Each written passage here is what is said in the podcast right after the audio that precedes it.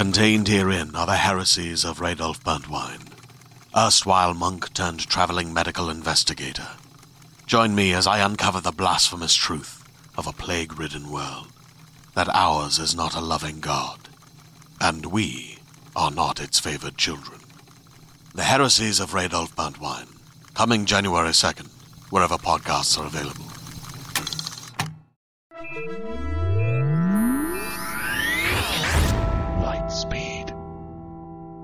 Hello, and welcome to the Lightspeed Magazine Story Podcast. I am your host, Jim Freund.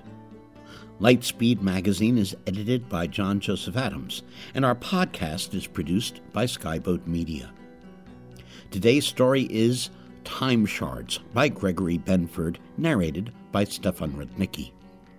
This story was first published in Universe 9, edited by Terry Carr. It is copyright 1979 by Gregory Benford and is used here by permission of the author. Gregory Benford is a professor of physics and astronomy at the University of California. He is a Woodrow Wilson Fellow, Phi Beta Kappa, and was a visiting fellow at Cambridge University. In 1995, he received the Lord Prize for contributions to science. A fellow of the American Physical Society, his fiction has won many awards, including the Nebula Award for his novel Timescape. In 2007, he was awarded the Asimov Memorial Award for popularizing science. So, it's time to buckle up. We're going to light speed. Time Shards by Gregory Benford. It had all gone very well, Brooks told himself. Very well indeed. He hurried along the side corridor, his black dress shoes clicking hollowly on the old tiles. This was one of the oldest and most rundown of the Smithsonian's buildings. Too bad they didn't have the money to knock it down. Funding. Everything was a matter of funding. He pushed open the door of the barn like workroom and called out, John? Uh, how did you like the ceremony? John Hart appeared from behind a vast rack that was filled with fluted pottery. His thin face was twisted in a scowl, and he was puffing on a cigarette. Didn't go. John, that's not permitted. Brooks waved at the cigarette. You, of all people, should be careful about contamination of hell with it. He took a final puff, belched blue, and ground out the cigarette on the floor. You really should have watched the dedication of the vault, you know, Brooks began, adopting a bantering tone. You had to keep a light touch with these research types. The president was there. She made a very nice speech. I was busy. Oh? Something in Hart's tone put Brooks off his conversational stride. Well, you'll be glad to hear that I had a little conference with the board just before the dedication. They've agreed to continue supporting your work here. Hmm. You must admit they're being very fair. As he talked, Brooks threaded amid the rows of pottery, each in a plastic sleeve. This room always made him nervous. There was priceless Chinese porcelain here, Assyrian stoneware, buff blue Roman glazes, Egyptian earthenware, and Brooks lived in mortal fear that he would trip, fall, and smash some piece of history into shards. After all, you did miss your deadline. You got nothing out of all this, a sweep of the hand narrowly missing a green Persian tankard, for the vault. Hart, who was studying a small brownish water jug, looked up abruptly. What about the wheel recording? Well, there was that, but the best in the world, damn it! They heard it some time ago. They were very interested. You told them what they were hearing? Hart asked intensely. Of course I. You could hear the hoofbeats of cattle, clear as day. They heard. Several commented on it. Good. Hart seemed satisfied, but still strangely depressed.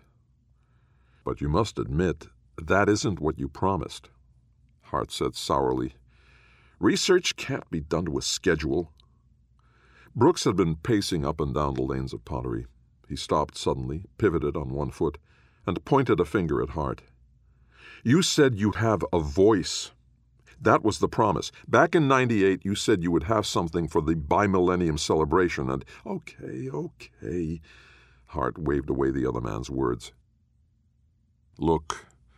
Brooks strode to a window and jerked up the blinds.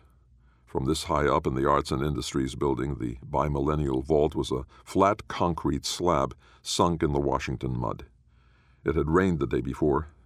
Now bulldozers scraped piles of gravel and mud into the hole, packing it in before the final encasing shield was to be laid. The vault itself was already sheathed in sleeves of concrete, shock resistant and immune to decay. The radio beacons inside were now set, their radioactive power supply would automatically stir to life exactly a thousand years from now. Periodic bursts of radio waves would announce to the world of the trimillennium that a message from the distant past awaited whoever dug down to find it. Inside the vault were artifacts, recordings, everything the Board of Regents of the Smithsonian thought important about their age. The coup of the entire vault was to have been a message from the first millennium the year 1000 AD. Hart had promised them something far better than a mere written document from that time. He said he could capture a living voice. See that, Brooks said with sudden energy. That vault will outlast everything we know. All those best selling novels and funny plays and amazing scientific discoveries. They'll all be dust when the vault's opened. Yeah, Hart said. Yeah? That's all you can say? Well, sure, I. The vault was important, and I was stupid enough. He rounded on Hart abruptly, anger flashing across his face. To chew up some of the only money we had for the vault to support you. Hart took an involuntary step backward. You knew it was a gamble. I knew, Brooks nodded ruefully. And we waited and waited. Well, your waiting is over, Hart said, something hardening in him. What? I've got it. A voice. You have? In the stunned silence that followed, Hart bent over casually and picked up a dun colored water jug from the racks. An elaborate, impossibly large winged orange bird was painted on its side. Hart turned the jug in his hands, hefting its weight. Why, it's too late for the vault, of course, but still. Brooks shuffled his feet. I'm glad the idea paid off. That's great. Yeah, great. Hart smiled sourly. And you know what it's worth? Just about this much. He took the jug in one hand and threw it. It struck the far wall with a splintering crash. Shards flew like a covey of frightened birds that scattered through the long ranks of pottery. Each landed with a ceramic tinkling.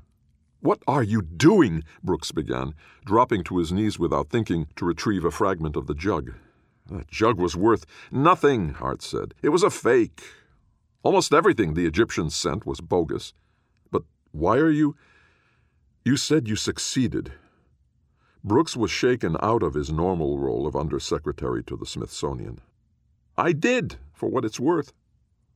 Well, show me. Hart shrugged and beckoned Brooks to follow him. He threaded his way through the inventory of glazed pottery, ignoring the extravagant polished shapes that flared and twisted in elaborate artful designs, the fruit of millennia of artisans. Glazes of feldspath, lead, tin, ruby salt, jasperware, soft paste porcelain, albarelloa festooned with ivy and laurel, flaring lips and serene curved handles.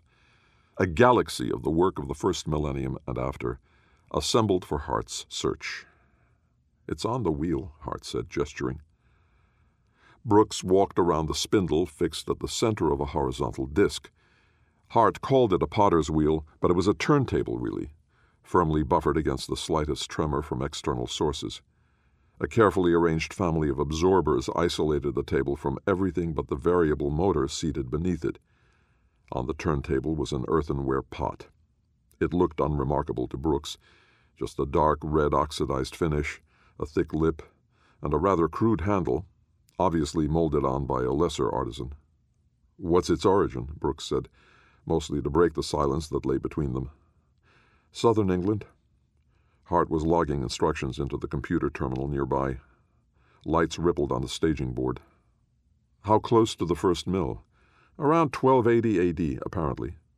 Not really close then, but interesting. Yeah. Brooks stooped forward. When he peered closer, he could see the smooth finish was an illusion. A thin thread ran around the pot, so fine the eye could scarcely make it out. The lines wound in a tight helix. In the center of each delicate line was a fine hint of blue. The jug had been incised with a precise point. Good. That was exactly what Hart had said he sought.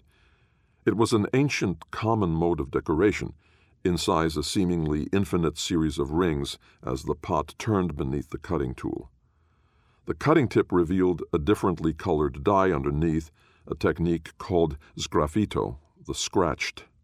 It could never have occurred to the Islamic potters who invented sgraffito that they were in fact devising the first phonograph records.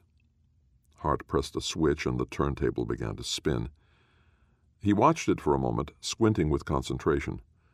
Then he reached down to the side of the turntable housing and swung up the stylus manifold. It came up smoothly, and Hart locked it in just above the spinning red surface of the pot. Not a particularly striking item, is it? Brooks said conversationally. No. Who made it? Near as I can determine, somebody in a cooperative of villages, barely Christian. Still used lots of pagan decorations. Got them scrambled up with the cross motif a lot.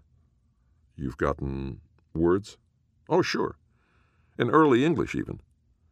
I'm surprised crude craftsmen could do such delicate work. Luck, some of it. They probably used a pointed wire, a new technique that had been imported around that time from Saxony. The computer board hooted a readiness call. Hart walked over to it, thumbed in instructions, and turned to watch the stylus whir in a millimeter closer to the spinning jug. Damn, Hart said, glancing at the board. Correlator's giving hash again. Hart stopped the stylus and worked at the board. Brooks turned nervously and paced, unsure of what his attitude should be toward Hart. Apparently, the man had discovered something, but did that excuse his surliness? Brooks glanced out the window where the last crowds were drifting away from the vault dedication and strolling down the mall. There was a reception for the Board of Regents in Georgetown in an hour. Brooks would have to be there early to see that matters were in order. If you'd given me enough money, I could have had a Hewlett Packard. Wouldn't have to fool with this piece of. Hart's voice trailed off. Brooks had to keep reminding himself that this foul tempered, scrawny man was reputed to be a genius. If Hart had not come with the highest of recommendations, Brooks would never have risked valuable vault funding. Apparently, Hart's new method for finding correlations in a noisy signal was a genuine achievement. The basic idea was quite old, of course. In the 1960s, a scientist at the American Museum of Natural History in New York had applied a stylus to a rotating urn and played the signal through an audio pickup. Out came the ree sound of the original potter's wheel where the urn was made. It had been a Roman urn, made in the era when hand turned wheels were the best available. The natural history recording was crude, but even that long ago they could pick out a moment when the potter's hand slipped and the rhythm of the re faltered. Hart had read about that urn and seen the possibilities. He developed his new multiple correlation analysis, a feat of programming if nothing else, and began searching for pottery that might have acoustic detail in its surface. The sgraffito technique was the natural choice. Potters sometimes used fine wires to incise their wares. Conceivably, anything that moved the incising wire, passing footfalls, even the tiny acoustic push of sound waves, could leave its trace on the surface of the finished pot. Buried among imperfections and noise, eroded by the random bruises of history. Got it, Hart said, fatigue creeping into his voice. Good, good. Yeah. Listen. The stylus whirred forward. It gently nudged into the jug near the lip. Hart flipped a switch and studied the rippling, dancing yellow lines on the board oscilloscope. Electronic archaeology. There. A high pitched whining came from the speaker, punctuated by hollow, deep bass thumps. Hear that? He's using a foot pump. A kick wheel? Right. I thought they came later. No, the Arabs had them. There came a clop, clop, clop, getting louder. It sounded oddly disembodied in the silence of the long room. What? Horse. I detected this two weeks ago. Checked it with the equestrian people. They say the horse is unshod, assuming we're listening to it walk on dirt. Farm animal, probably. Plow puller. Ah. The hoofbeats faded. The whine of the kick wheels sang on. Here it comes, Hart whispered. Brooks shuffled slightly. The ranks upon ranks of ancient pottery behind him made him nervous, as though a vast, unmoving audience were in the room with them. Thin, distant. Ralph? Aye. A gruff reply. It slumps, sure. I be Octman. A rasping, impatient voice. Tart. Busy, Mark. Ah, wearied of their laws, the thin voice persisted. I so all. What market? Restrained impatience. There, Christ. He works vengement on the alt spirits. Your tongue. They'll nae hear. We are Christ are everywhere.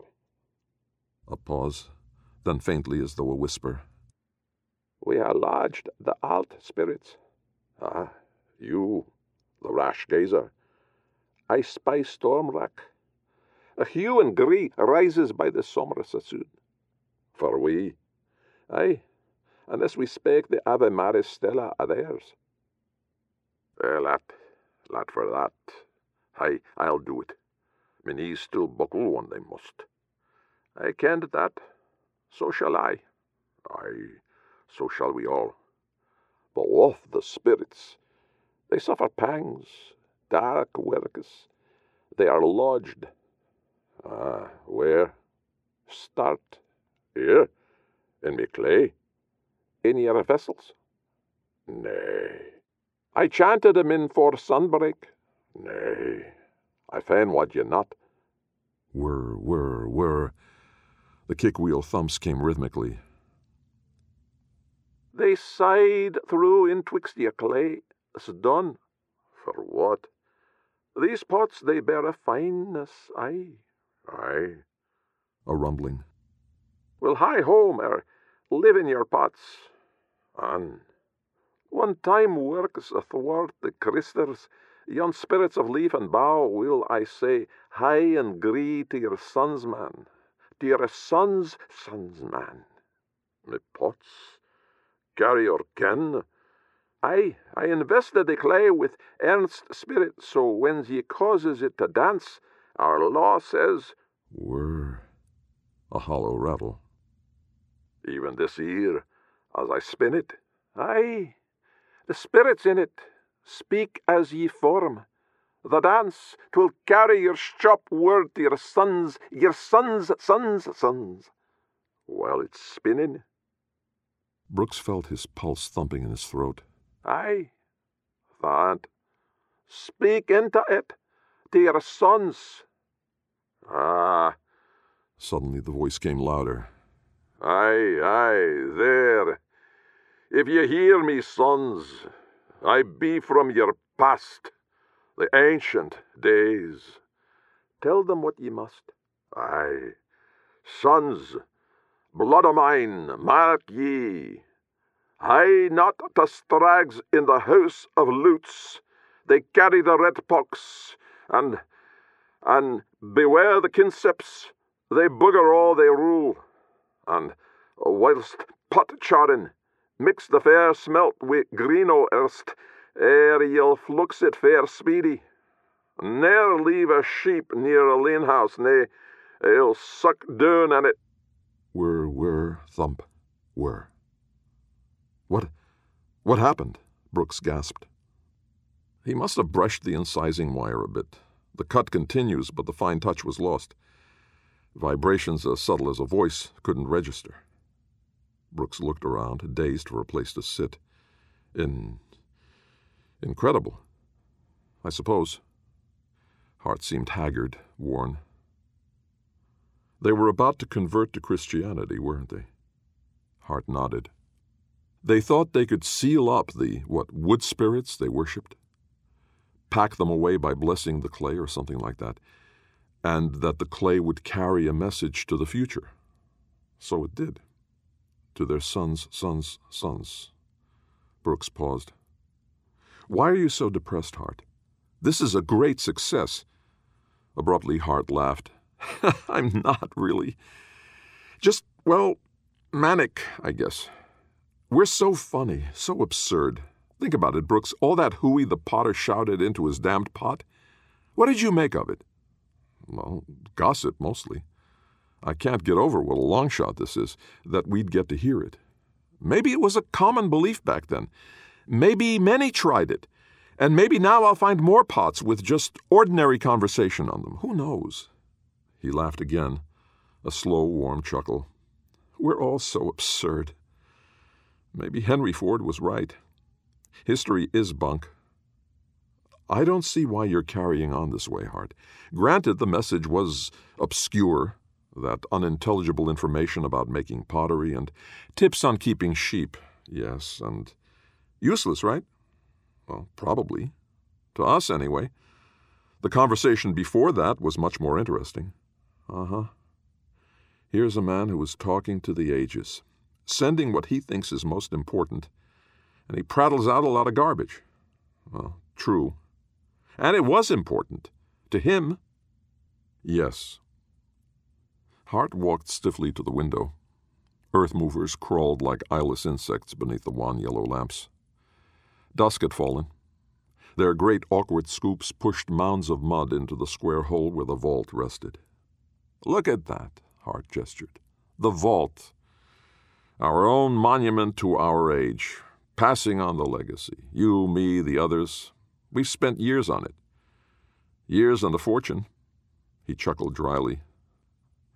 What makes you think we've done any better?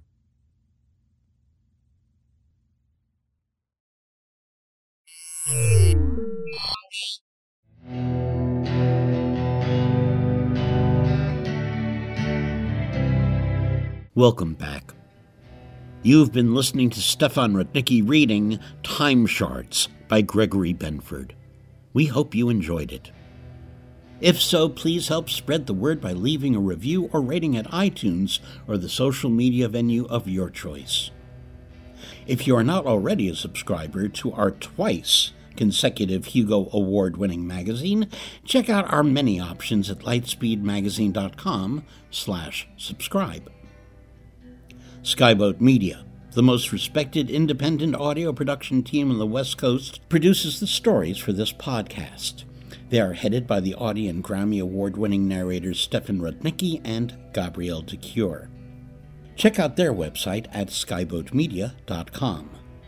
Music and sound logos are composed and performed by Jack Kincaid, and post production for Lightspeed is in association with yours truly. Lightspeed Year 1 contains all the podcasts from our first year and is available at downpour.com and audible.com. This month, our sponsor is Best American Science Fiction and Fantasy, a new entry in the acclaimed Best American series from Houghton Mifflin Harcourt. In this first volume, series editor John Joseph Adams, in collaboration with guest editor Joe Hill, present the 20 best science fiction and fantasy stories published in 2014, including work by Neil Gaiman, Karen Russell, T.C. Boyle, Seanan McGuire, Kelly Link, Sofia Samatar, Daniel H. Wilson, and others. Learn more at johnjosephadams.com slash best dash American. This podcast is copyright 2015 by Lightspeed Magazine. Thanks for listening. That's all for now.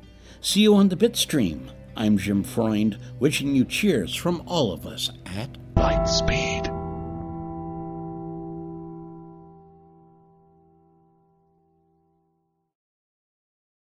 Hey there, this is Justin Bartha. I made a funny new podcast, King of the Egg Cream. It has the greatest cast in the history of podcasts with actors like Lewis Black, I'm torn by my feelings for two women. Bobby Cannavale, You can eat it, or if someone hits you, you can put it on your cut. Melanie Lynskey, I wonder what these marvelous things are that look just like boiled chicken feet. Jason Ritter, I can break things and pick locks and kill people. Michael Stuhlbarg, The whole point is to inspire people that they should make themselves better. Ari Graynor, No, don't whet its appetite. What are you, an idiot? me, Justin Bartha, That's not just any egg cream, that's a Lemke's special. And all narrated by the hilarious Richard Kind. This is the story of Harry Dalowitz and how he rose from nothing to become New York's King of the Egg Cream. So if you like funny true stories, come listen to King of the Egg Cream, available wherever you get your podcasts.